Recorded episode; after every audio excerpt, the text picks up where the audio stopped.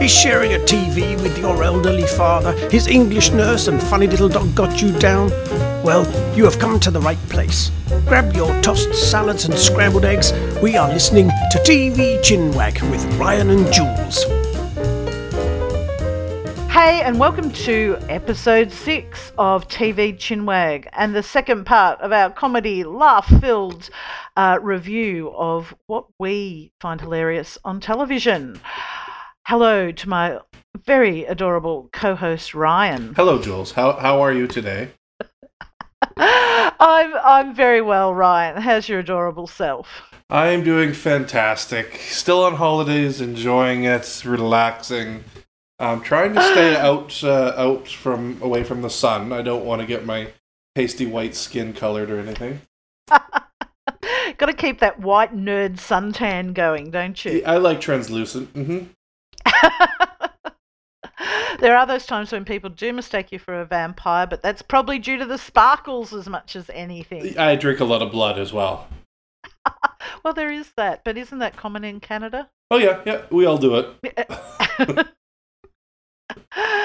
so we're back uh, after our last episode where we talked about Broad City and the League. Today we're going to be talking Portlandia and Louis C.K.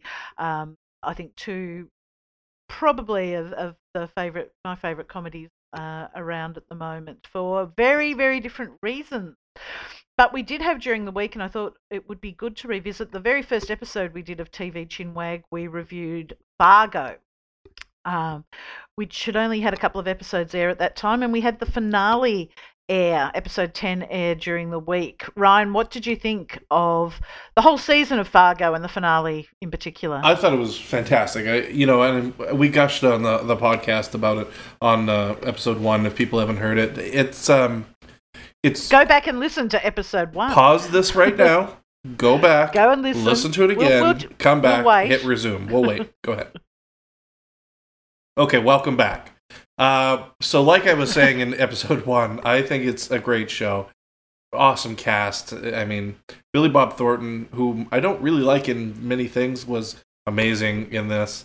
Um, um, uh, Bilbo Baggins was fantastic. uh, I, I, mean, I have to say, I think it's the best thing I've seen Martin Freeman in. Uh, I, I really just think he owns this. Um, you know, yes, he makes a great Hobbit and makes, oh, you know, I can take or leave him in Sherlock, to be honest. Uh, I mean, I think he's great in it, but uh, character not so much. And, and I wasn't a huge, I liked him in The Office, but um, this seriously will change your mind about him as an actor. I think I like him in Sherlock better. Oh, uh, yeah, ooh. yeah. Well, we'll be talking about that in a few weeks' time. Absolutely. So we can uh, we can argue our favourite Freeman. we can we can post Freeman against Freeman against yes! Morgan Freeman. Oh, against, yes, we could have yeah. we could have a big battle of the Freeman. That would be really um, great. Yeah. And well, I was going to say we could. Uh, just thinking back to different characters uh, that uh, actors in this show have played, we we could bat, battle off the different Billy Bob Thorntons because he's played a lot of psychos in his time. That's true. Yeah, is this the scariest? Do you think? Oh yes. Yeah, very very chilling, very frightening guy. That elevator scene was just fantastic. Yes, I mean he plays the sort of evil that um, a force of nature almost if you like you know he's he's not this is not the sort of character you can uh, you know, analyze and work out why he's doing what he's doing. I mean, he's almost uh, in the tradition of the sort of, uh, you know, trickster gods from from folklore. That you know, a lot of what he does is is purely just to see the chaos he can cause in in in people's lives. You know, he's like he's almost like that kid pulling the wings off flies, um, and, and that you know, I think that's often the the scariest sort of evil. Um, because you can't necessarily predict what it's going to do next, unless you're the wonderful Molly Solverson, uh, played by Allison Tolman, who I was absolutely thrilled to see got a Critics' Choice Award this week for her. Um, for her portrayal. Oh, good for her. Fargo. That's great. Yeah, yeah, she did a really uh, good job. Like she played a, a, a vulnerable character that was also strong. Um, you know, she played it from a weak vantage point um, trying to accomplish more than what she could, um, while still being like feminine and, and motherly and matronly and but also tough at the same time. Very complicated character. I think that's that's wonderful. Well, and I think that was again one of the many things the show did so well was subverting, uh, you know, many of the very expected uh, hero tropes that we have, and you know the the the current uh, trope of the moment is is sort of the the either the anti-hero or or the not even the hero. I mean, I'm thinking of, of characters like Tony Soprano and Walter White, and uh, amongst others, uh, and probably even the lead characters in, in True Detective, who who both of whom were heroes in a way, but they were entirely unlikable characters. They they certainly in True Detective, I thought represented the, you know, the worst of masculinity in a way. Um, but you know, here we have a really different character who's almost your she's almost an anti-hero because she is exactly the opposite of what we normally see as a hero. She she doesn't she doesn't have magic powers of detection, you know, she's not a Sherlock type character with, you know, you know, some sort of psychic intuition about people. She does her job through hard work and persistence and being clever. Um, and and her I think so, again the way that I, I, I said that you know Billy Bob Thornton's character is so scary because of its unpredictability and chaos. Her character for me is so heroic because she's so ordinary, um, and, and that's something you don't see a lot of. Uh, uh, yes, no, absolutely. I, I want to hear more about that. Keep going. no, you're right, and I, I, think that's that's really fantastic about her. Um, I would like to see more of that character. Can we see? Can we get more of that? Uh, what happens in season two? Have they said? Well, no. Um, and interestingly, FX hasn't officially renewed Fargo, or although I think that's really, uh, you know, just a formality at this point. But Noah Hawley, who created wrote every episode, uh, has said that it will be an anthology type show. He wants to. It will be continued to be set in the Midwest somewhere. So, you know, it's basically going to be true crime in Minnesota, if you like. But um, the implication has been it won't be the same characters at all. So it will mm-hmm. be, you know, the next one will be another story. Probably set, you know, set in another town, uh, even possibly in another time. He implied they might go back into the past, um, which is sad in a way. But on the other hand, I sort of like that moving on. Um, I will always think about what happened to these characters, and, and they were so wonderful. I mean, um, you know, the Colin, um, uh, Colin Hanks is her partner, Gus. Um, his daughter, you know, who has a very small role, but I thought was a wonderfully realised character. Agreed. the, the teenage yeah. yeah, she was daughter. Wonderful. Again, again, uh, a relationship with her father and, and a character you don't see that often. Um, her father, who was played by an actor whose name I've just immediately forgotten, but everyone knows. Carradine, um, Keith Carradine. Keith Carradine. Who played oh, um, you know. Wild Bill Hickok in Deadwood. Yes. Uh, just, you know, again, a wonderful actor to watch, but again, he, he they created a, a minor character that just you felt his whole history and story uh, and his relationship here. And of course, one of uh, our favourites, and we talked last week about Better Call Saul, Bob Odenkirk was here. Um, and he had a wonderful sort of resolution of his character arc in the in the finale. Yeah, where he uh, it turns out he's the killer.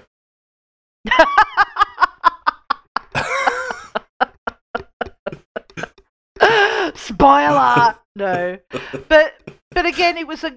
I liked the way they sort of subverted a character that had set up as being a bit of a not a fool so much, but you know, he's the one when there's all these murders going on in the town. He's ended up as the chief of police, and he's worried about snowplows. Uh, and right. you know, he is he is played as a bit of a uh, a fool, uh, and then he has this sort of he has a a revelation and and evolves at the end to a place that's not inconsistent with the character, um, but really ends it, ends it, I think, uh, on a nice note of where he ends up and ends up passing on the uh, the the head of the police department to to the Molly Solverson character. I really liked that. I thought it was um, something they didn't need to do. There was enough happening in the finale. Yeah. Uh, and we had the wonderful Key and Peele, who'd been cast as these FBI agents, um, really surprisingly. And I really hope we see them turn up in. Um, uh, you know, in in more dramatic roles as well, because I thought they were just brilliant, and a bit like um, Bob Oden- Odenkirk role in Breaking Bad, they were not there as comedy relief, but they were present in some of the lighter moments um, of the show as well. Interesting. I, you know, I, I could have done without them, or Okay. I, I could have done with maybe just a mi- mis- you know, if you would have put Woody Harrelson and Matthew McConaughey in there. Um, it just I I didn't buy that they were FBI agents. I just felt like they were kind of goof clowns, and okay. uh, uh, that was the I thought the one sort of weak point in it. I, I like the guys. I think they're funny and they'd Yeah, be yeah, great in yeah. something else. But here, I think I, we needed a little bit more of real FBI agents that are are getting screwed over. You know, made made some mistakes, and I, I didn't I didn't buy that. But other than I didn't ruin it for me. It didn't take me out of it No, very no. much. But you know, I, I thought that we could have done better than that. But um, but good, really good. I mean, still a wonderful show. Highly recommended.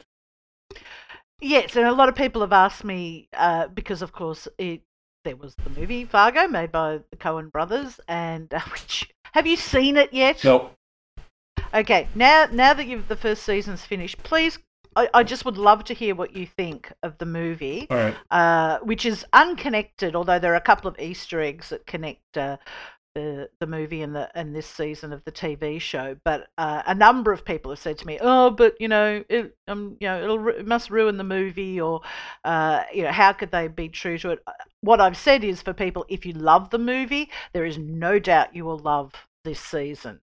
I'd, I'd be interested to see if that works in reverse, but certainly as someone who, you know, that movie's in my, you know, top 10 list, uh, this this captures the essence of that movie so so well. So in a way that's quite extraordinary given that it's you know someone entirely different who wasn't involved in the movie. And to realize that in a 10 episode arc um, as well uh, right down to the cinematography, which is absolutely breathtaking.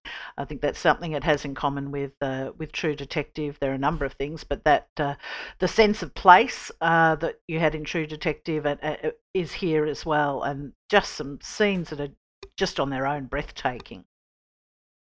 All right, I'll watch it. that's your homework. Mhm. Do you have any any other TV news you wanted to mention? Well, we could talk. Maybe we'll save it for next week. But I was going to say we could talk about the uh, Critics' Choice Awards and the nominations and stuff. But maybe we wait uh, a little bit for that.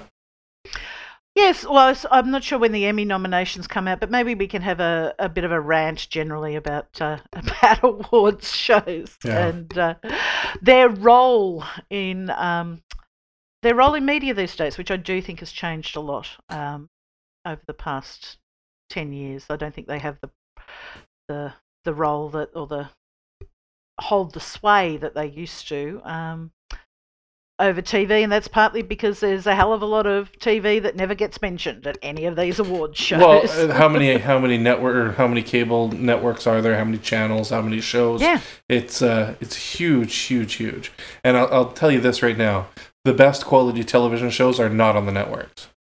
Yes, I I think that's uh, uh, gen- generally held to be true these days. Yet it's interesting how uh, the same shows keep winning uh, again and again. And I will say that at the um, TV Critics Award, you know, Big Bang Theory won Best Comedy, and that immediately invalidates your award. What do you think should have won best comedy? Do you think it might be the show that we're about to talk about? It, I'll tell you what. I, it, either either the shows we talked about last week in Broad City and the League, and I didn't even like the League, um, or Portlandia and Louis. I think any of those. I, it's also really difficult. I mean, the again, we're, I'm not to get on a big rave about uh, award shows, but when you start to lump things together. And we've had seen award shows have to start and break things up as TV has become more diverse uh, from, you know, the, the, the dramatic it used to be like the dramatic series the sitcom and that was sort of it now that you have to have the mini series and the uh, and different formats but to lump all comedy together first of all you can say what's the point of it you know Mhm. um, really with anything you know you- I, I'm all for rewarding excellence in things, but you know, to compare, you know, two shows we're going to talk about now, Portlandia and Louis C.K. Um, I don't see that there's any point in saying that one's better than the other. Which one do you enjoy the most? I mean, that's That's what it comes to down to. That's what it comes down Or to. Or not And even yeah, the I most. It's just. what do you enjoy? I guess. Yeah. Uh, yeah, I think I, I have inherent issues. I mean, I think sometimes you do want to reward, you know, amazing writing or amazing acting, but I don't necessarily think generally award shows um, get it right. and there are so many players in in it in terms of, you know, what networks backing what or what studio and um, you know what it means in terms of advertising dollars, blah blah blah. The corporate, industrial, military complexes controlling everything. Well, I'll tell you what. As a member of the uh, of, of the Emmys, uh, I'm a member of the Emmys. I get sent. Oh, I mean, if I counted them, probably 200 DVDs every season. Uh, Gee, it must take you a long time to watch all those before you ca- carefully cast your vote. yeah, it, you would think it, it would. um, you know, and that's say that's 200 shows. Say that's 200 one-hour shows that are for your consideration. Well, some of the discs have four or five episodes. Some of them have a whole season. Um, and as a, a member, a voting member, you have to sit down and, and go through those and vote for them. Well, and then when you when you get the ballots, it's you know two arms lengths long of you know what do you like this? Well first for the you know when you get to when you're nominating them it shows you okay what do you think is the best comedy? And it'll show you every bloody comedy on tv and you have to pick you know 10 or pick 20 uh, of your favorites and then those get accumulated to the the ones that actually go out there. So guess what happens is people traditionally don't have 200 hours to sit down and watch television.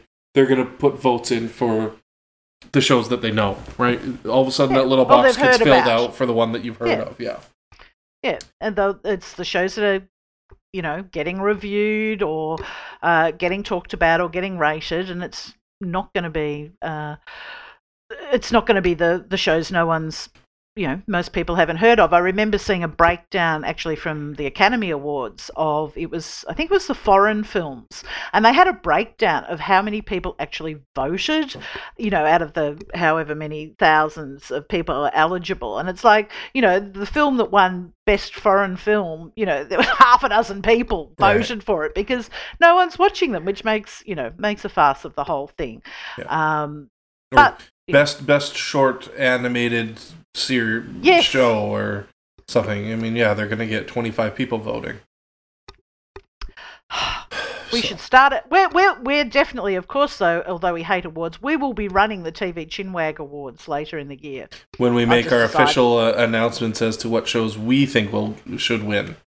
Yes. The um, Chinnies. Uh, the Chinnies. There you go. We've just decided, and and the award will um, have a chin with a big hair coming out of it um, on on the top of it. um, and we might get we might get our listeners to nominate what sort of awards there should be. That would be fun. Yes, you know, best vagina joke in a sitcom. Oh yeah, it's easy. There'd be a lot of competition for that over the Uh, probably year, yes. Um, Put a bird on but it. let's. speaking of speaking of putting a bird on it, why don't we go now to our first co- comedy to talk about this week, which is Portlandia. We put birds on things. Watermelon. There's a hair on it. Other than that, That's, I don't know.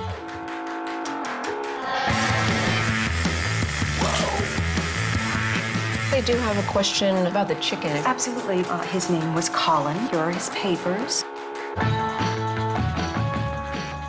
Now, Jules, tell us about about Portlandia. Oh, Portlandia stars uh, Carrie Brownstein and Fred Armisen.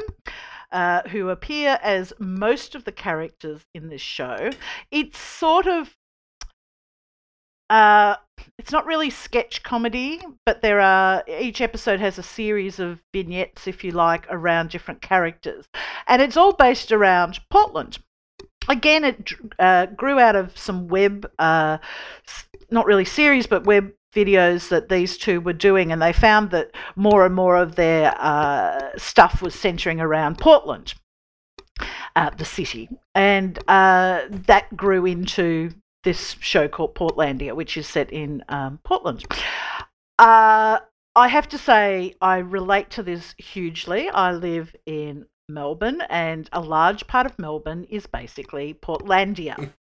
uh, so Carrie and Fred play a number of different characters. So there's, um, for example, and they gender swap as well. So there's um, Lance and Nina, in which Fred plays the female part of this relationship. she's a she's a bit of a diva. She's a bit high maintenance, Nina, mm-hmm. uh, and and Carrie plays Lance, who's a sort of long suffering boyfriend. Um, and there's a number of other characters. There's uh, Tony and Candace, who run the Women and Women First lesbian feminist bookshop. Um, and there's a uh, there's I think there's actually is it there's a couple called Fred and Carrie who are the ones who are who become good friends with the mayor, who's right. played by uh, Kyle MacLachlan. Right. And they're um, friends, but they share a bedroom, but separate beds. I think. Yes. Okay. Yes. um, and and these characters sometimes they intersect uh, sometimes they're just quite separate stories in an episode. There are a number of episodes that have an overarching story where all these characters sort of have different parts in it. One of my favorites was uh, brunch which is about a new brunch place in town that people uh, you know prepare to queue for to get into. And this whole community and sort of civilization grows in this long queue during the morning as everyone waits and almost becomes this sort of Mad Max type uh, environment in, in this queue. And of course, you, you visit uh, the different characters as they're waiting in the queue. Now, look, as I said, I live in Melbourne. We are probably, look, we're, we're such coffee snobs that Starbucks came here and then closed down because for us, Starbucks isn't coffee. Wow. Uh, my my best friends run a queer bookshop in Melbourne. um, you know, we you know, we don't even have these days fair trade coffee's not the thing, uh, or single source coffee. It's direct source. So when I go into my local cafe, there is a photo of Jose in Nicaragua where the cafe owner has been to buy the beans from Jose. God. I'm not joking. Uh, uh, also, like Portland, we have sort of slightly shitty weather and long winters, and uh, yeah, there's just so much in this that I relate to. It's hilarious. Um, what do you think of? You you live in Vancouver. I know there are parts of Vancouver that are a bit like Portland. I don't know if your life is as like Portlandia as mine is, but uh, what do you think of it? Yeah, it's. It, I mean, the same. I mean, the it's sort of the exact same attitudes. I mean, sort of Vancouver, Seattle, Portland are sort of the tri- the triplets of this West Coast um, outdoor life, um, metrocentric uh, area, uh, similar to what you're saying about Melbourne, where everyone's very snobbish and concerned about uh, everything that has really nothing to do with them. Um, oh, sorry, that was me bleeding through. I mean, uh, Portland opens with um, with Fred and Carrie walking down the street dreaming of the 90s and talking about the yes. 90s and how the 90s are alive in Portland and they go on to sing a big song and dance number about the 90s the dream of the 90s Which, being alive in Portland. YouTube that because that will give you a real sense of, of sort of what the show's about. You know, it's like you know, remember when you you spent your weekends at clown school, and right. uh, you know, everyone everyone's a creative, and uh, you know the the most important thing in your day is is the 15 different ways you need to think about recycling and uh, yeah it's uh, do you remember that, the, the the sketch they did about battlestar galactica one of my where I believe tell, they were trying. I, I, believe that sketch they were trying to tell their friends about how great Battlestar Galactica was and to try to get them to watch it. Essentially, what we do on this show. Am I wrong, or is that Well, they it, no, and it starts with uh, with two of the characters decide to um, watch Battlestar right. because their friends have been pimping it to them, right? and so it's it's look everyone. I think most of our listeners will be able to relate to this. They put in the DVD and they're just like, well, we're going out, but we'll we'll watch an episode now and um and see what it's like. And they of course the first episode finishes with the iconic uh, Battlestar music, and they're like, how about one more? And something a lot of us can relate to is it sort of then goes over days and it gets to the point, you know, they haven't left the house, um, you know, they're, they're ordering in food and they're just like, one more, you know, one more episode, one more episode. And then they get to the end. And of course, that's what happens when you binge watch something. You get through it all. And then they decide that they need more. Uh, so they hunt down Ronald Moore and demand that he writes another episode right.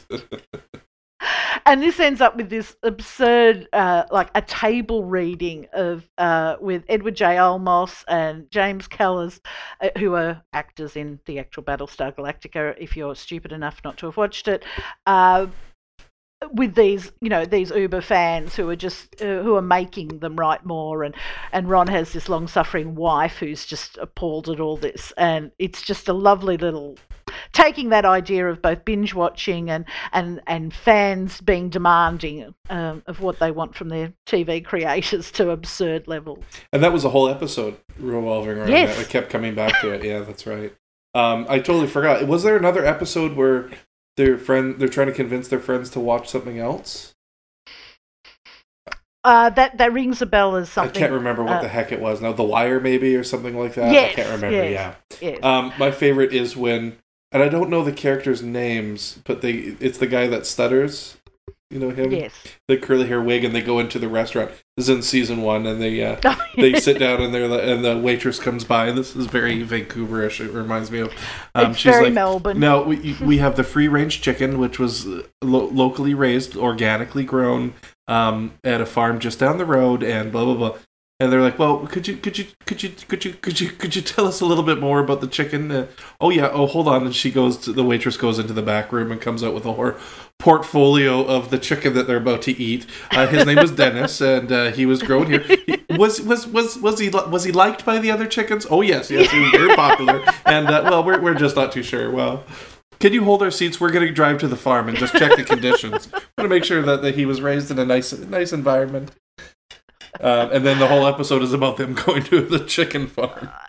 which ends up being a cult and uh, you know anyway it, it hilarious i think the thing that first and it was the first bit i watched um, a friend of mine who'd actually been to portland um, had discovered the series before i had and the first episode i saw was the one with the iconic put a bird on it sketch Right. now this has got this couple who go in, uh, go round uh, to uh, gift shops and make everything in them better by putting a bird on it. Now, as soon as I heard this, I suddenly it was something I hadn't thought about, but I suddenly looked around every gift shop, every market stall, every website selling crap, uh, and everything had birds on it, and. I, it just ruined like a whole lot of shit for me because now I couldn't buy earrings or or um, you know plates or anything that had a bird on it because I would hear them hear this uh, these characters going put a bird on it. Um, and that still holds true to you know that was three or four years ago I think now we've moved on to put an owl or a fox on it or a deer yeah. Or uh, um, tentacles in an octopus. I've seen a lot of that lately. yes yes they've co-opted my love of tentacles Uh-huh. so I'm absolutely powerless Um, I love the Um, uh, adult hide and seek league. yes Like that's tradition. That would be something you'd see in Vancouver. We're going to play hide and seek in our adult hide and seek league. Yes. Uh, so there's lots of those. There, it, varies, as we said, between having maybe one story. There's um, there was a recent episode. You want to talk a bit about Beaver Town, which brings all the characters to this place called Beaver Town. Be- Um, Beaverton. Beaverton, sorry. So we have Tony and Candace and, and the, the lesbian, uh, their lesbian friends going on a retreat, which features k.d. lang in an Right. absolute scene stealing role. Agreed. Um, and all the other characters doing various thing in things in Beaverton. I thought that was and there's a there's a storm and a flood and oh it, it it's ridiculous and, and hilarious. and over the top and, and just really really funny and i mean good clean comedy i don't think it's really dirty or or suggestive is it i'm just trying to think i don't think that there's anything that's too provocative in this I'm not the person to ask about Ah, that because I I, have You I have have no, no- boundaries. Uh, so no decency that's why I don't. So I can't. I, I don't notice those those things. Um, oh, there is a hilarious with uh, with Lance and Nina when they that they have um, the cacao sequence, which that becomes the word that Nina says when she doesn't want to do something sexually that Lance wants. right No, Uh, and, and and, it, and she ends up using it for everything. Anyway, it's one of those again uh, absurdist sort of things that you have to see why it's funny. but- um, I, I like the same sketch of them when um, Nina says she's pregnant and Lance says it's impossible because he's the pull-out king. And you could ask anyone, he's the pull-out king. He couldn't have got her pregnant. So they, they go to buy a sofa bed, and this the place is called the Pull-Out King. Pull out king. Yeah. And it's uh, and it's uh, Jeff Goldblum who's the the the real uh, uh, pull-out uh, king. Um, Yeah. uh, yeah. Amaz- amazing um, guest actors turn up in this series. I mean that that is definitely one of the, the the joys of it is people who turn up in roles you would just like Bizarre. You know. Like uh, Kyle MacLachlan is the mayor of Portland. Yeah, and you have um oh everyone uh, Steve Buscemi, Yeah. uh, uh, Tim Robbins, um, uh, Martina Navratilova. Yeah. I mean, there's just yeah incredible um, uh, vignette, uh, guest roles by these people, which yeah is is another um, another joy. But I must say, I, I this season, so we're up to season four Mhm. now. I've been feeling a little things are getting a little bit repetitive. Uh huh. Uh Really? I thought the season was quite good. oh no, I, overall I you know, I think there were some great episodes this season, but I'm finding myself sort of thinking it needs to evolve a bit. And I'm not sure how, but yeah, I just some of it I just thought, mm, Yeah. they don't some of it didn't feel like 2014 jokes anymore.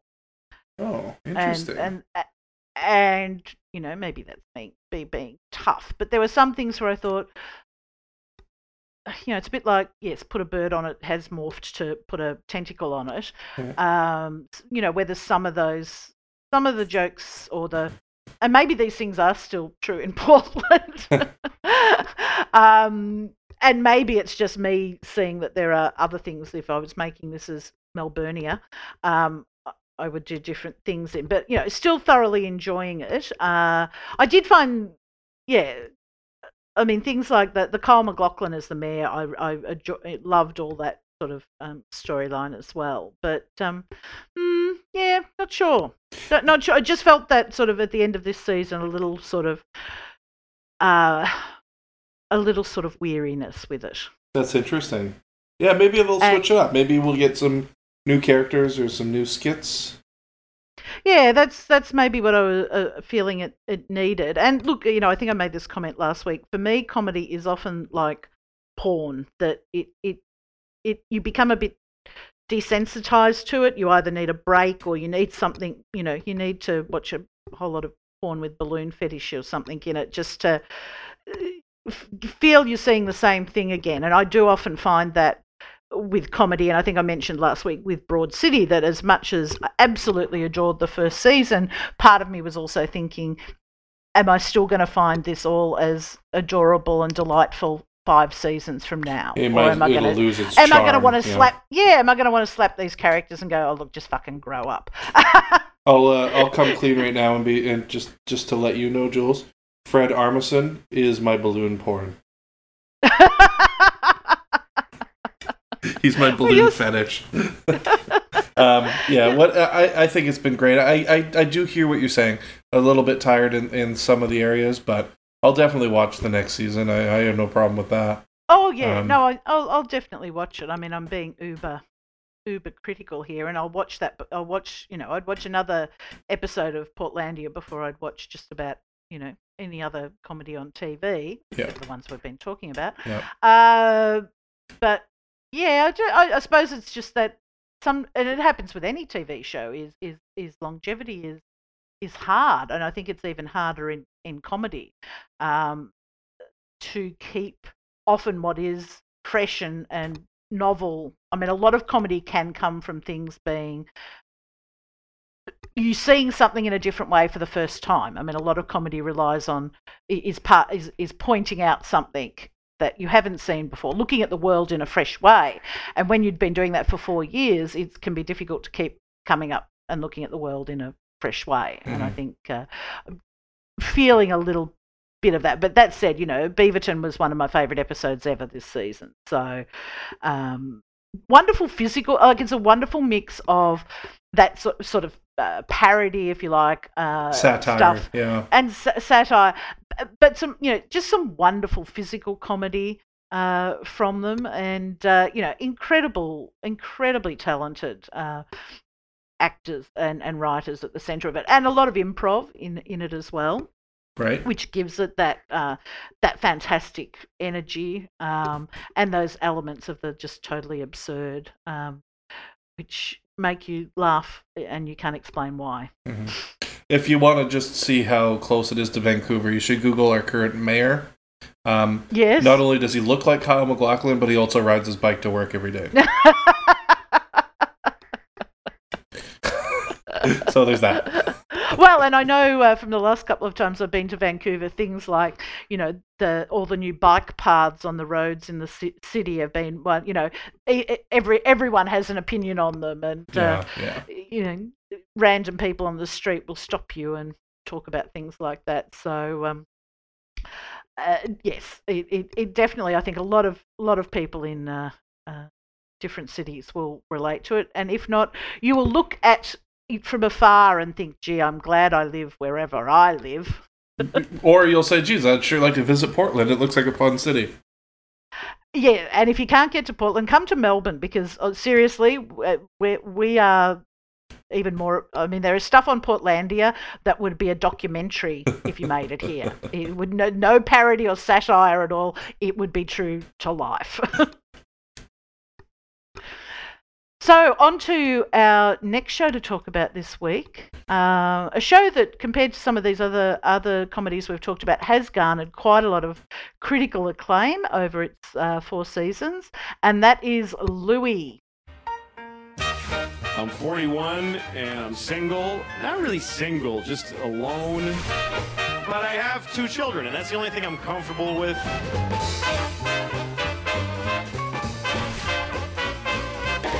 Jesus.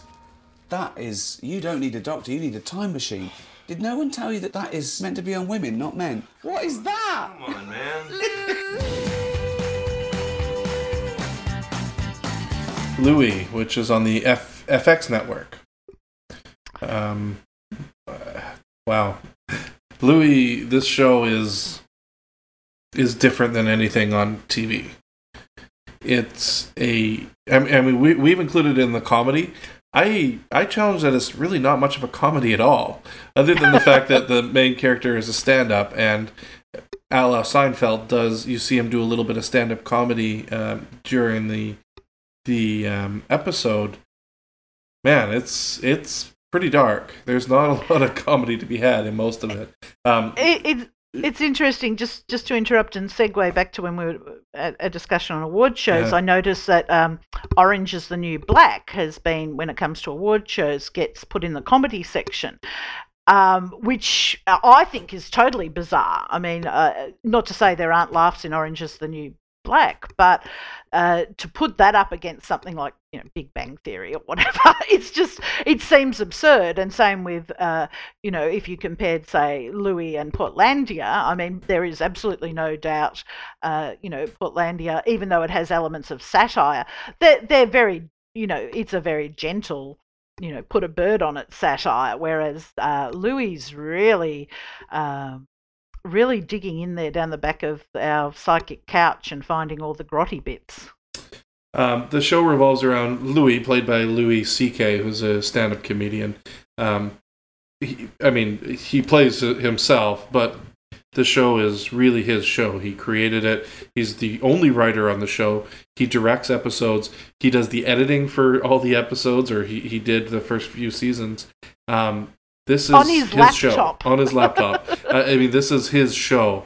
Uh, I, I think what happened is he was on a show before called Lucky Louie, uh, which was he pitched to a network essentially what we're seeing here, Louie, and they said, "Sounds great, let's make that." He's like, "Okay, but uh, you know, just so you know, it's not going to be your typical comedy." And of course, Hollywood said, "Yeah, no, of course, of course." And then, of course, they turned around and made it into a typical comedy, which he hated. That's actually and he actually sends up in one of the episodes. it, it does, yeah, and I believe that's what happened. Anyways, I, I could be wrong. Um, so when creating this series, Louie for FX, he basically said, "I'll do it for super cheap. It was a couple hundred grand an episode, if I have complete creative control." So the network's saying, "Okay, well, either." He, he does a great job and it's a good show, or he bombs and we haven't lost that much money. So he went to work making this show, and it's set in New York, where where he is. Comedy Cellar plays a big part of the show. That's where they go and literally do comedy uh, every night and try their act out. And it's just about his life and being a being a stand-up comedian, trying to make it. Two girls with a divorced wife and trying to, you know, be a father and uh, an ex-husband and a, a friend to his friends and you know, in very much like the show that we talked about last week, which was Broad City, he's he's a loser. I mean, he's not a winner. He doesn't win. Things don't go in his favor. He doesn't have good luck. Everything is, you know, comes up shitty when it for Louie. And through this four episodes now that they've had, we sort of are on side with him and we feel sorry for him, but we're sort of along for the ride to see, you know, how how life can really kick you in the balls. Yeah, I mean, he, he, he's fascinating as a central character because, of course, anytime you have a, a central character in a in a show, you you have to connect with them in some way, and uh, usually there's a degree of, of, of empathy there, no matter you know, even if they're evil, like Walter White or someone. Um, that's uh, to have the central figure in a comedy show be someone that um, is is so complex and you know not like there's sides where parts where you see like for example his his relationship with his daughters which often is played for humor in him you know um oh there's a scene in, in an episode where he like gives one kid that they're like six and eight or nine and um gives you know give one kid a treat and the other one doesn't get it and he's like well this is a life lesson you know life's not life's not fair sometimes you life get good sucks. stuff and Yeah. yeah and then sometimes you don't but you know you can you can see him trying to to be a good father on the, on the other you know and he's in that situation of having come out of a a, a marriage in his 40s uh, really having no idea about relationships and a lot of really and not a lot of idea about who he is as well. Um, the the thing that you know you get is his central to to who he is and what he does is his comedy. Um, but you know he's you, you just see his struggle and this is not sounding hilarious at all is it but just just in getting through like, like there's a scene where uh, you know he often has a babysitter or someone come over to look after the kids who he shares custody with which again i think is a that's something you don't often see. I mean, usually the the typical trope with your divorced dad or whatever, he has the kids on weekends or something, but he has the kids, you know, equal time with his partner, and so he has to worry about babysitters and things like that. And then there's one night when the babysitter comes round, just so he, he hasn't got a job on, but so he can go out, and he's got nothing to do. He's like he's got nowhere to go, and, and he is lost in life in many ways. I'm really depressed now. Yeah. no, the, the, and, and you're absolutely right. I mean, the, some of the tropes they talk about are you- you- mental mental health issues, uh, depression, divorce, sex, sexual orientation, Catholic guilt. Um, there's an episode where his friend comes to say goodbye because he hasn't seen him in a long time because his friend's going to go and commit suicide, Yes. and he doesn't do anything Yeah. to stop him.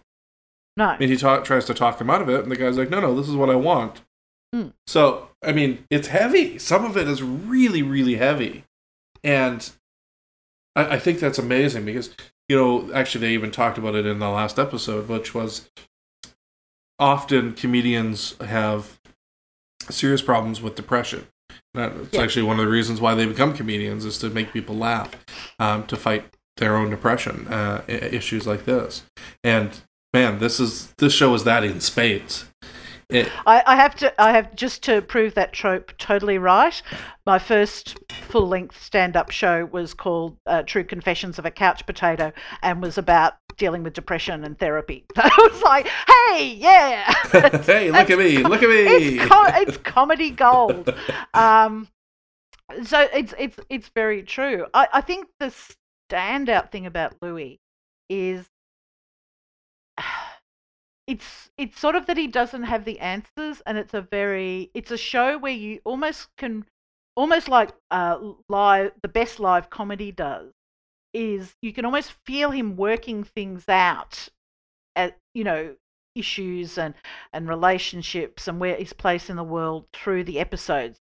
It has occasions where it's a bit didactic but generally he puts stuff in front of you as a viewer and doesn't give you an answer. Right. It's not this is right or wrong, or I think this is the the way it should happen, or this would make Louie's life better, or this is who he is, or uh, it, it, it twists things uh, and doesn't give you that neat ending. A little example, and this is just a, a minor one, is there's an episode where he's uh, he's on a date as, he- as he increasingly goes on, um, and uh, he, he I think he captures a lot beautifully about. Uh, the difficulties of dating and you know just little things like uh, and this is the episode where um, halfway through the date uh, the woman says to him i just want to tell you this is going really well and i'd like to see you again. And it, it's like oh yeah that's that's such a relief that i know now and not, not at the end of the date. Right. um, and i can't remember if it's the same episode or another one. They go they go out to dinner and then you know he obviously wants the night to continue and she's like eh, and they end up going for to a diner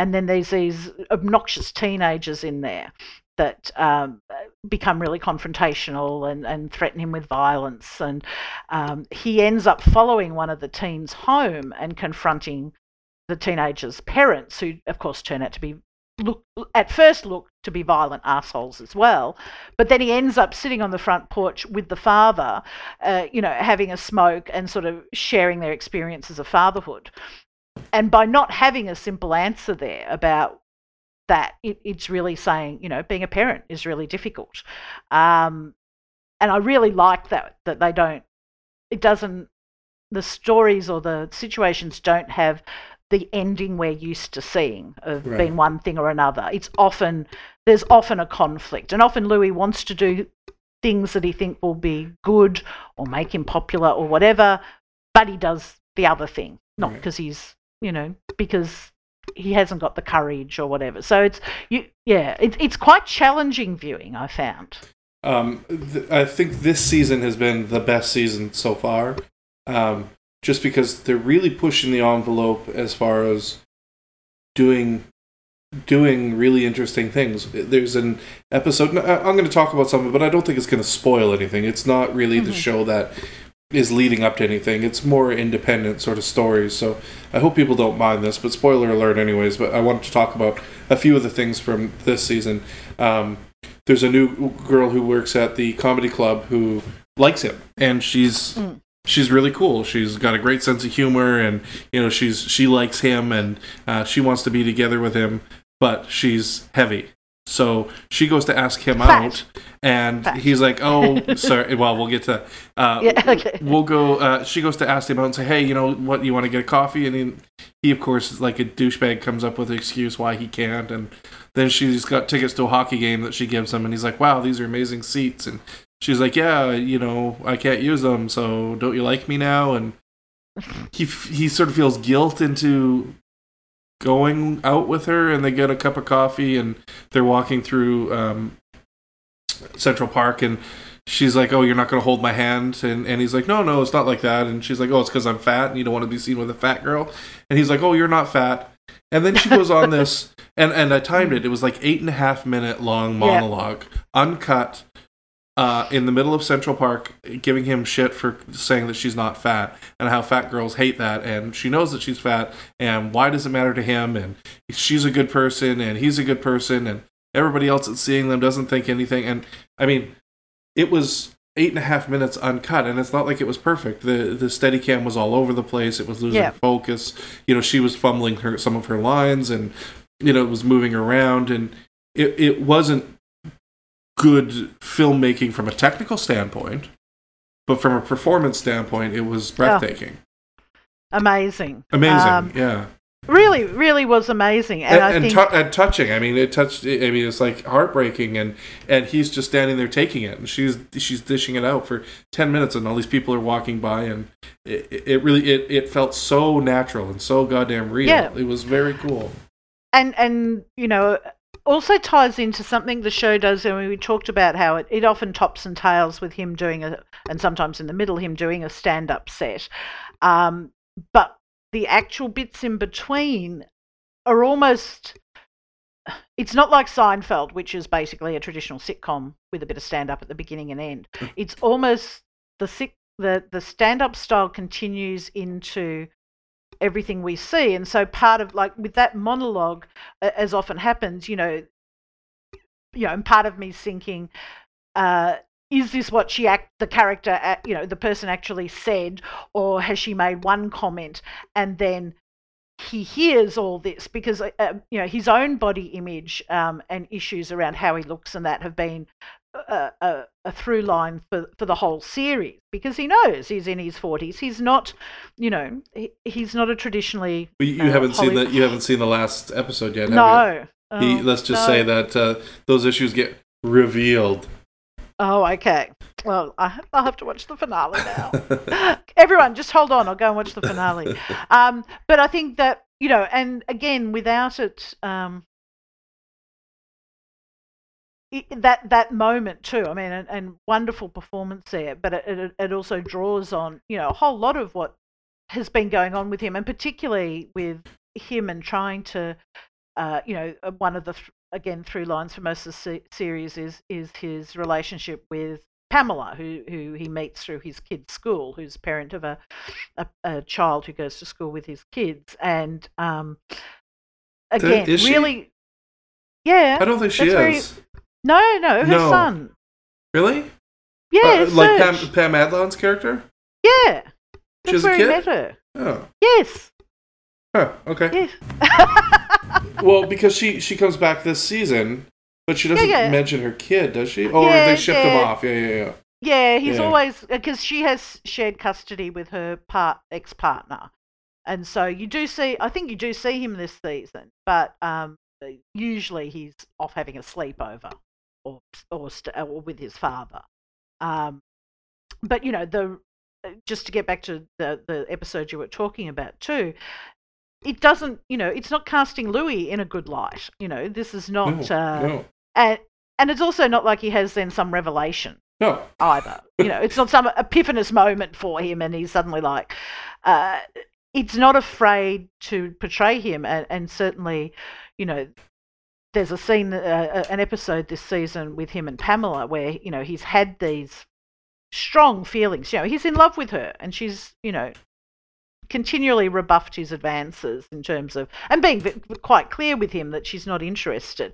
And there's a, an episode this season where he you know he physically confronts her because he wants you know he wants to kiss her and you know i found that incredibly difficult scene to watch and and you know to and that's one reason i hadn't finished the whole season in in real time because i found it uh, you know I, I found it hard to get back into after that because he's it's appalling you know it's an absolutely chilling scene where he uses his physical presence to to intimidate her and and and you know demand that he she kiss him and oh I just found that destroying um Really? oh yeah oh yeah I mean I think I found I it would- pathetic. I mean, I- I'll definitely Well, say pathetic. I sup- but I mean, she. suppose- It, it was funny because she's like, God, you can't even rape good. You're so pathetic. You're so terrible." I know but I, suppose you know, from my point of view, I'd say just I'd say every woman watching that has been in that situation, Uh, and even if it's someone you're friends with and you know, and yes, you can make that joke. The fear that you fe- feel, and that that seeing that other side of someone, um, yeah, that I, I mean, every woman's been in that situation, and that, and, and I think the fact that you know, and afterwards, where he, you know, does the sort of victory pump, and he thinks it's a success, and you think you've just revealed yourself to be, you know, in that moment, appalling. Um, was yeah, it was very difficult, but you know, I think that's what the show is doing. It's not, you know, and at the same time, in that episode, he does this whole stand-up, sort of almost feminist stand-up piece about how hard women have it in in the world. right. So there's that that ten, you know, you know he he re- on one level he recognizes things, yet you know he can't. You know, for a long time with Pamela, he gets really angry about the fact that she doesn't return his feelings. Like he's really angry. Oh, absolutely that. he is, yeah. Um, but I, I and here I am as a viewer getting mad at him. Like it, it- earlier Yeah. before before this in the, in the middle of the season, he was with this. Um, uh, was she Turkish? Uh, yes, Eastern European, Eastern European woman who uh, was living in his building, and she was here to, with her aunt. Her aunt was going to move back to Hungary. Sorry, she was from Hungary, and Louie starts t- talking with the daughter. Well, sort of talking because the niece doesn't speak uh, English, so Yeah. they sort of communicate, and it's a beautiful, romantic little story of them going out and you know, sort of getting to know each other and enjoying each other's company and um, one-sided conversations between the two of them, and very affectionate and, and warm and and nice. And she's got to move back to Hungary with her aunt when her aunt is packed up, and you know that that relationship that he's in isn't going to go anywhere. Yeah. It, it, it has no resolution other than her leaving. So, you know, you think, well, maybe he's going to go with her or he's going to do something or something's going to happen. Nope, she just leaves. Yep. And that's it. And then and then he phones Pam Pamela and tries to get with her. And I, I just get so mad at watching them. Like, you fucking loser. Why are you wasting your time with someone who doesn't want to be with you? And that's Yeah. uh, it's it, it gets me so angry at, at his character for being such a schmuck He's such a sad sack. um yes def- oh, definitely like and the you know it it again is the contradiction in his character because you know on one hand there's there's a lot to like about louie as, as a character um, on the other hand, you know, I certainly, and, and he's someone I think, oh, you know, I'd love to, uh, you know, go and have a beer with him and, and, and hang out. On the other hand, if he wanted to date a friend of mine, I'd be like, you know, get out of there. Because he's a Um, loser. Um. Yeah, I, I, I mean, I think the thing is, uh, and for me, what that means is he's someone who doesn't have a strong sense of himself. Hmm. Uh, he's maybe lost is, is is maybe a better word. Like I get this sense, and I'm sure it's not an uncommon experience of someone who's uh, and we know that you know basically he was stoned for half of most of his 20s then he gets into this marriage and you know he comes out of it in his 40s with the character in the series a reasonable comedy career. Um, although he is often sab- self-sabotaging in, in his own career like he, he uh, there's a wonderful episode when he's in is it atlantic city uh, in a casino and, and he nearly loses the job because he's you know, he, he, he's doing a room where basically the only people there are people who've got a free ticket from the hotel, um, you know, to go and see his show, and, and so no one pays him attention, and you know he ends up slagging off Don, Donald Trump, and he's going to lose his. uh, The, the hotel's like you can't slag off the casino or Donald Trump, and he's like, well, you know, I'll take the high moral ground. I'm not going to do the show, and he runs into Joan Rivers in what I have to say is an incredible and really moving performance from her about being a comedian, and um, you know, and she she's basically get your head out of your ass. You know, who do you, who do you think you are turning down a job? You know, you're you're so lucky in that you get to do this thing that, you know, she calls it a vocation. You know, you get to do this thing that drives you that you love. Um, you but you don't have the room to go, oh well, you know, I'm too good for this or you know, I'm going to pick and choose these things because this is a hard way to learn earn a living. I, I found that whole sequence from her, and I'm not a Joan Rivers fan at all in terms of her comedy um, or public persona, but I just thought that that was amazing. And then they end up fucking, which was a lovely twist Which I it. thought was fantastic. it is, and I mean that's that's where where Louie can also be really, you know, in some ways really, uh, yeah, again subverting your expectation. Uh, you know, he gets so moved by her talk uh, about being a comedian that he, you know, goes in for the kiss, and she's like, you know, what the fuck. Um, but then you know they revisit things and they they end up in bed. But uh, yeah, I I loved that episode. Because given the chance to fuck Joan Rivers, fuck her. Yeah, I might pass on that, but uh, oh yeah, You don't like Joan Rivers? no. Look, I don't, I've never, I don't like her, don't particularly like her comedy or, or, or as I said, her public persona, um, and I don't find her attractive anyway. Anyway, uh, you know, I've got enough girls to pick from. I don't need Joan Rivers. Uh, Well, Louie does. Louie, you know, he ta- he takes, but I, yeah. Uh, did you like that episode? I, I Uh, I did like it. I, I like the episode when he went and saw Dane Cook as well. Oh yes. Do you remember that one? And uh, Yeah, you know, talk, he, talk a bit about that when he's after tickets for yeah. So he goes to uh, Dane Cook is in town, and he goes to try and um, mend the fences, as it were, because uh, they they've had a real life feud between them. Louie saying shit about Dane and and calling him down and saying that Yeah. he's a shit uh, comedian and stuff like that. You know, so Dane's playing this sold out huge show, and Louie goes to see him and be like, "Hey, man, I, you know, I just want to bury the hatchet and apologize." And and Dane Cook essentially tears a strip off him and tells him what a fucking asshole he was, and Yeah. you know how he used to look up to him and, and thought he was a really great comedian, and then he said a bunch of The, shit. the That was, com- comedian's comedian. yeah, and and that he totally tore him down and didn't expect that, and it was very moving actually, and it was uh, just really bizarre to see funny, funny people talking about feelings like that. Um, it's, it's cool. A- a- and I think one thing the show continually does well is say, is really saying there's always another perspective on things, and that's that's a great example, and the Joan Rivers one, but that that, that Dane Cook one's a great example where where Louie seen, you know, the the character has uh, apparently there's been rumours around for years that uh, Dane Cook stole material from um, from Louie, and Louie hasn't said that himself, but he's obviously traded off that Right. uh, in terms of you know feel, feeling hard done by and a bit of high moral ground amongst his peers and that and then you get Dane Cook's side of like you know I was having this amazing year in comedy it was my big break and then these things started rumors started coming out and, and Louie like oh well, yeah I didn't say these things he's like yeah no but you let them be said and you didn't stop them and that's an asshole act to let that you know, let that nastiness and, and those rumors be out there. And that happens a number of times. If you remember, there's a really early episode, might even be season one, where there's a woman heckling him in the in the or, or yelling out things in the comedy club, and Mhm. there's you know. The two of them have this exchange about, you know, and it's like why he thinks she's a terrible person, and and she's like, you know, countering with no why he is, and um, I like that because it always challenges our perspective as a viewer.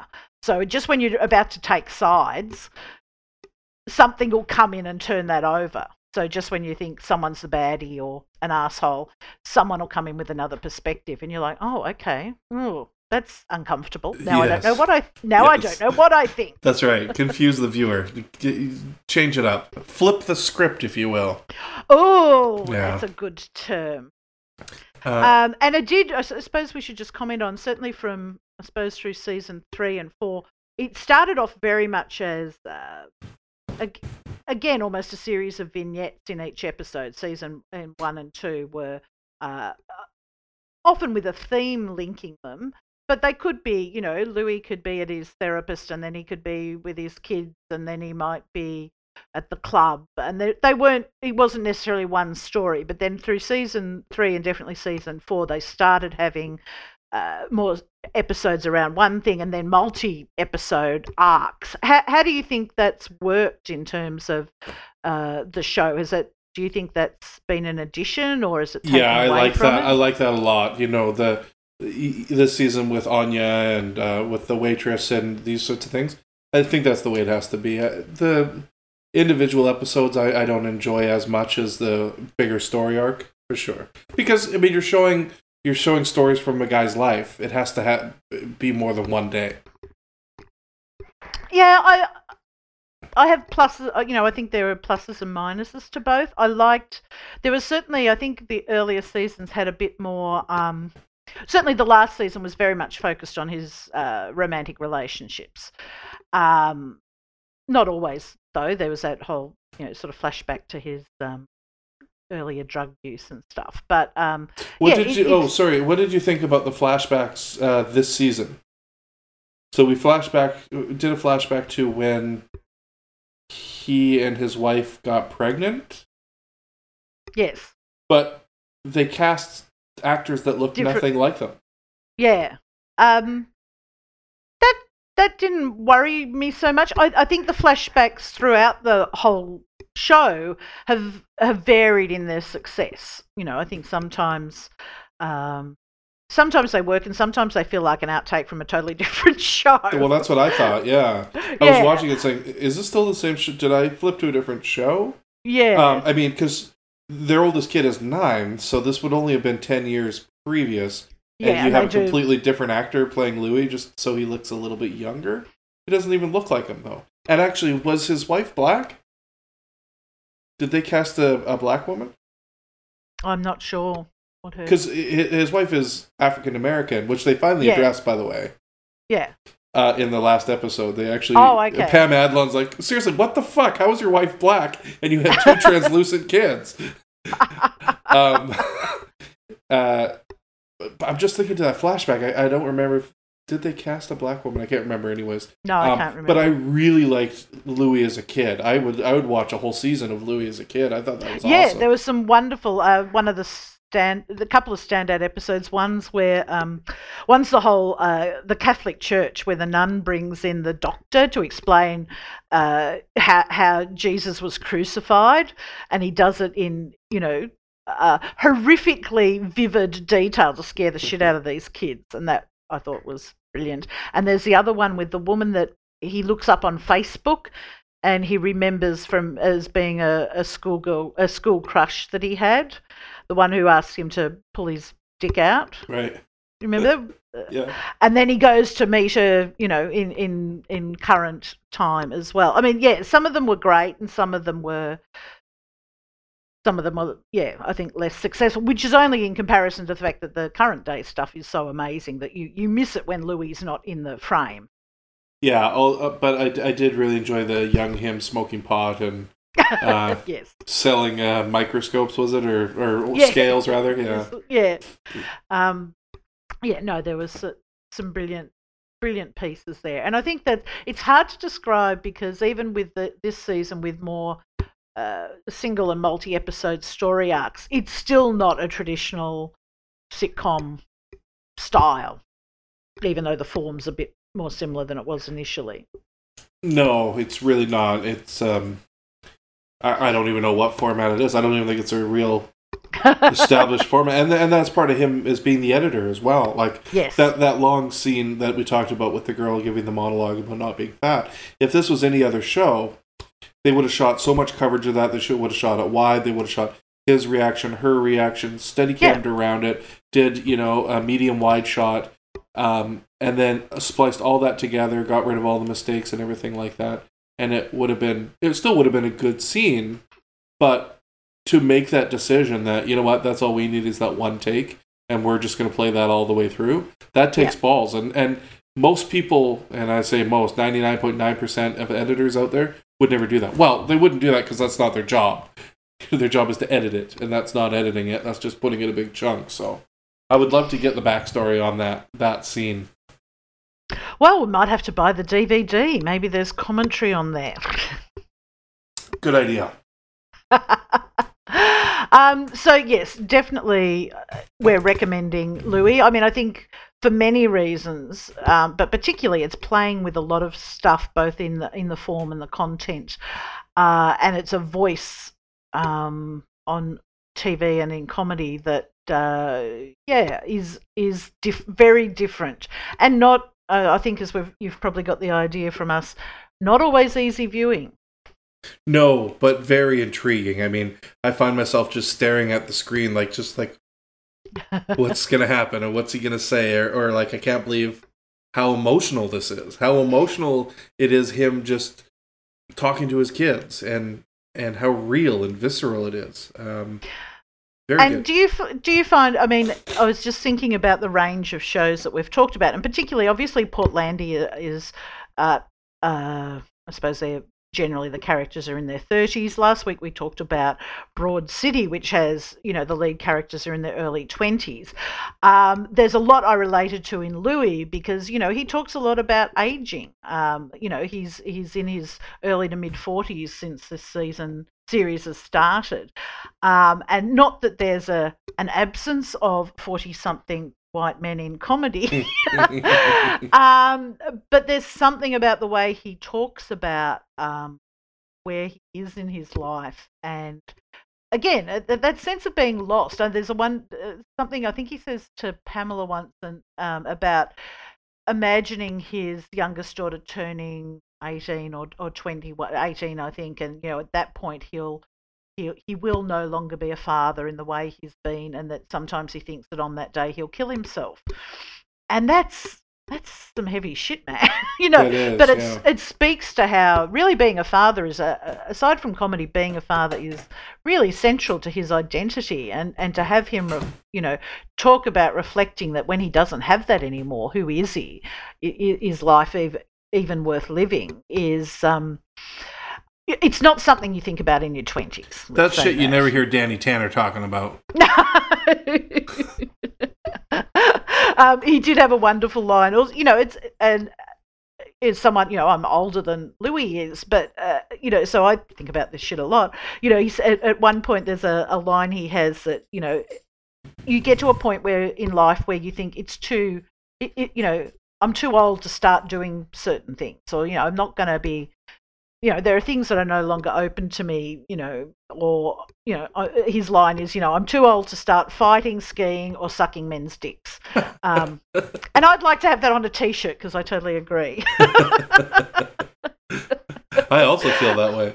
there you go. Yeah. Uh, maybe they should, we should get team t shirts. Yeah. Um, so I suppose it's a, there are a lot of funny lines in Louie. Don't get the idea that it, it is really depressing all the time. we are calling it a comedy. we are calling it a comedy, um, and there are bits, and sometimes you're laughing not just because something um, a funny one line, or you're laughing because you recognise yourself in it, uh, your own patheticness. uh, obviously, none of our listeners are losers, but maybe you know one, and there's that familiarity there of um, having been in, in that situation, and whether it's you know some of it's like stuff that happens to him on the subway or oh god there's that time he goes on a uh, the date with that comedian and uh, the homeless guy gets killed on the way Right. incredibly uh, absurd and um, but you know often you know he anyway I, i'm getting to that point of describing things that um, really made an impact on me but probably don't translate when i start babbling about them. But it is it's probably one of the comedies that's made me think about a lot of stuff more than anything else. Well, Other and it's I think portlandia and coffee. Right. Um, I also think it's one of the comedies that's really, and I say this about a lot of the shows, but changed the shape of how production is done and how, you know, now all of a sudden people are going to start saying, well, you know what? There's no, is there any reason why we can't make this show for, uh, you know, that may not be appealing to broad audiences, but if we can do it cheap enough, why not? Yep. Uh, um, taking a chance, taking a risk, and I think that's awesome. And I hope we see more of that stuff. I know I say that a lot, but I do hope we see more of it. That's all I have to say Well, about that. I well, I bang on every week about how good it is that we now have different platforms for you know broadcasting, such as as Netflix and web series. I mean, a number of the comedies we're talking about had some sort of start uh, on the web or they're performers in them. Uh, certainly for comedians, the, the web and YouTube have been an absolute boon in reaching, you know, you can do a, a room in your hometown and, and if you're really successful you might have a crowd of you know 40 people every week and you can put a video up on YouTube and suddenly you know if you're lucky it catches on and you've got thousands of viewers and you Yeah, can, not us, you- but other people. not not us but um yeah and and and then you can do a, a tour to another city but uh, you know for comedians has been really important but yeah i think uh and also the success of a show like this hopefully then makes people in power more willing to take a risk with comedies and comedies that are different. Yeah, yeah, and and the more we see, the more it's going to appeal to different people, make them feel like special little flowers that this was made just for them, and then they can take the DVD copies to their friend's house and say, "You have to watch this." Yeah, and I'm pleased that you know Louie, amongst the comedies we've talked about, Louie is one that's garnered a lot of critical acclaim. Yeah, Uh, it does get caught, talked about on the on the big, you know, by the big TV reviewers and and recappers. Uh, so I think I don't have no idea what the what the ratings are like and and how important that is, but it's certainly got a profile. Um, well, it can't be. I mean, based on how much it costs to create the show, what would be your three hundred grand an episode or something? yeah, Um, I mean, what do you need for a share of ratings to pay that off? Not a hell of Yeah. a lot, I'll tell you. yeah, probably you and I watching. I mean, you know, and the point is, it's sold to Netflix, so it's it's probably covered its costs a million times by now. Right. um, again, a new platform that means that uh, uh, anyone listening to this, go go and Netflix it and see if you like it. Um, And if you want to own it, head over to our website. We have our iTunes affiliate link there uh, for both of these shows. Uh, so if you want to own them and have a, a copy in your own little hands, you can click on the links on iTunes. We'll take you right to the iTunes library and you can actually purchase the seasons. Uh, the nice thing about iTunes is that's going to be the highest quality that you're going to get it. So, Yep. you know, they talk about Blu ray and things like that. Blu ray is, is just as high quality. However, we've found uh, in production that the iTunes is uh, is one of the nicest looking streams that you can get. Full 1080p, beautiful color, and uh, it, it's very good quality. So, if you want to do that, you can own them for life. You can watch them on the go, on your mobile, all over the place. you can laugh anywhere, anytime, or be reminded that perhaps your life is better than Louie. Uh, but not not in real life. no, in real life, he's doing fantastically now. right. uh, that's I think that's all from us this week. Uh, I hope you've enjoyed. I hope you go and watch some of these comedies. What do we Um, have coming up next week? That's a good question, Ryan. Do you want me what's the to answer? just take a look That- and uh, find I- out? I- oh, you could. All right. What do you want to make a guess while I'm looking that up, just to No, ti- no, I, I don't. just I, to um, fill in the time at all, or no, um, but I'm I'm eagerly keen to stop podcasting so I can go and watch the finale of Orphan Black. speaking Um, of Orphan Black, guess what we're talking about next week? What are we talking about next week? Orphan Black Yay! and uh, the uh, series Ray Donovan. We'll be talking about next season or next uh, week. Um, now I haven't seen any Orphan Black, but I've seen Ray Donovan, and you haven't seen any Ray Donovan, but you've seen Orphan Black. So this should go really well. I think we have a lot of t- catching up to do. I will try and watch some Ray Donovan. Uh, my backup situation is I'm actually go- going out with friends tonight who have both just finished watching Ray Donovan. So I plan I plan to suck things out of their brain and then fake it, which I'm very good at doing. Uh, but I expect you to have watched two seasons of Orphan Black by next week. Uh, uh-huh. Yep, Oh, that'll probably happen. um, so that will be a good a good one to catch catch up with. Uh, I have so much to say about Orphan Black. I could probably do a three hour podcast on my own. because Oh, it- good. Then I don't have to talk. No, I won't let you. Uh, so thanks everyone for listening. Visit us at tvchinwag.com. You can also email us your feedback on Fans at tvchinwag.com. We are looking for anyone, if you love the uh, intros to our podcast, if you uh, got some skills in the voiceover area, email us and we'd love to have you record one for us. That'd be great. Very good. Until next week, I'm Ryan. I'm Jules. Take it easy, Keep everybody. laughing. Thanks for listening. If you've liked the podcast, please tell a friend. We love getting reviews on iTunes and email at fans at tvchinwag.com. We're on Twitter at tvchinwag. Music for the podcast provided by YouTube Music. For Ryan, Jules, and myself, Alan, thanks for listening to TV Chinwag.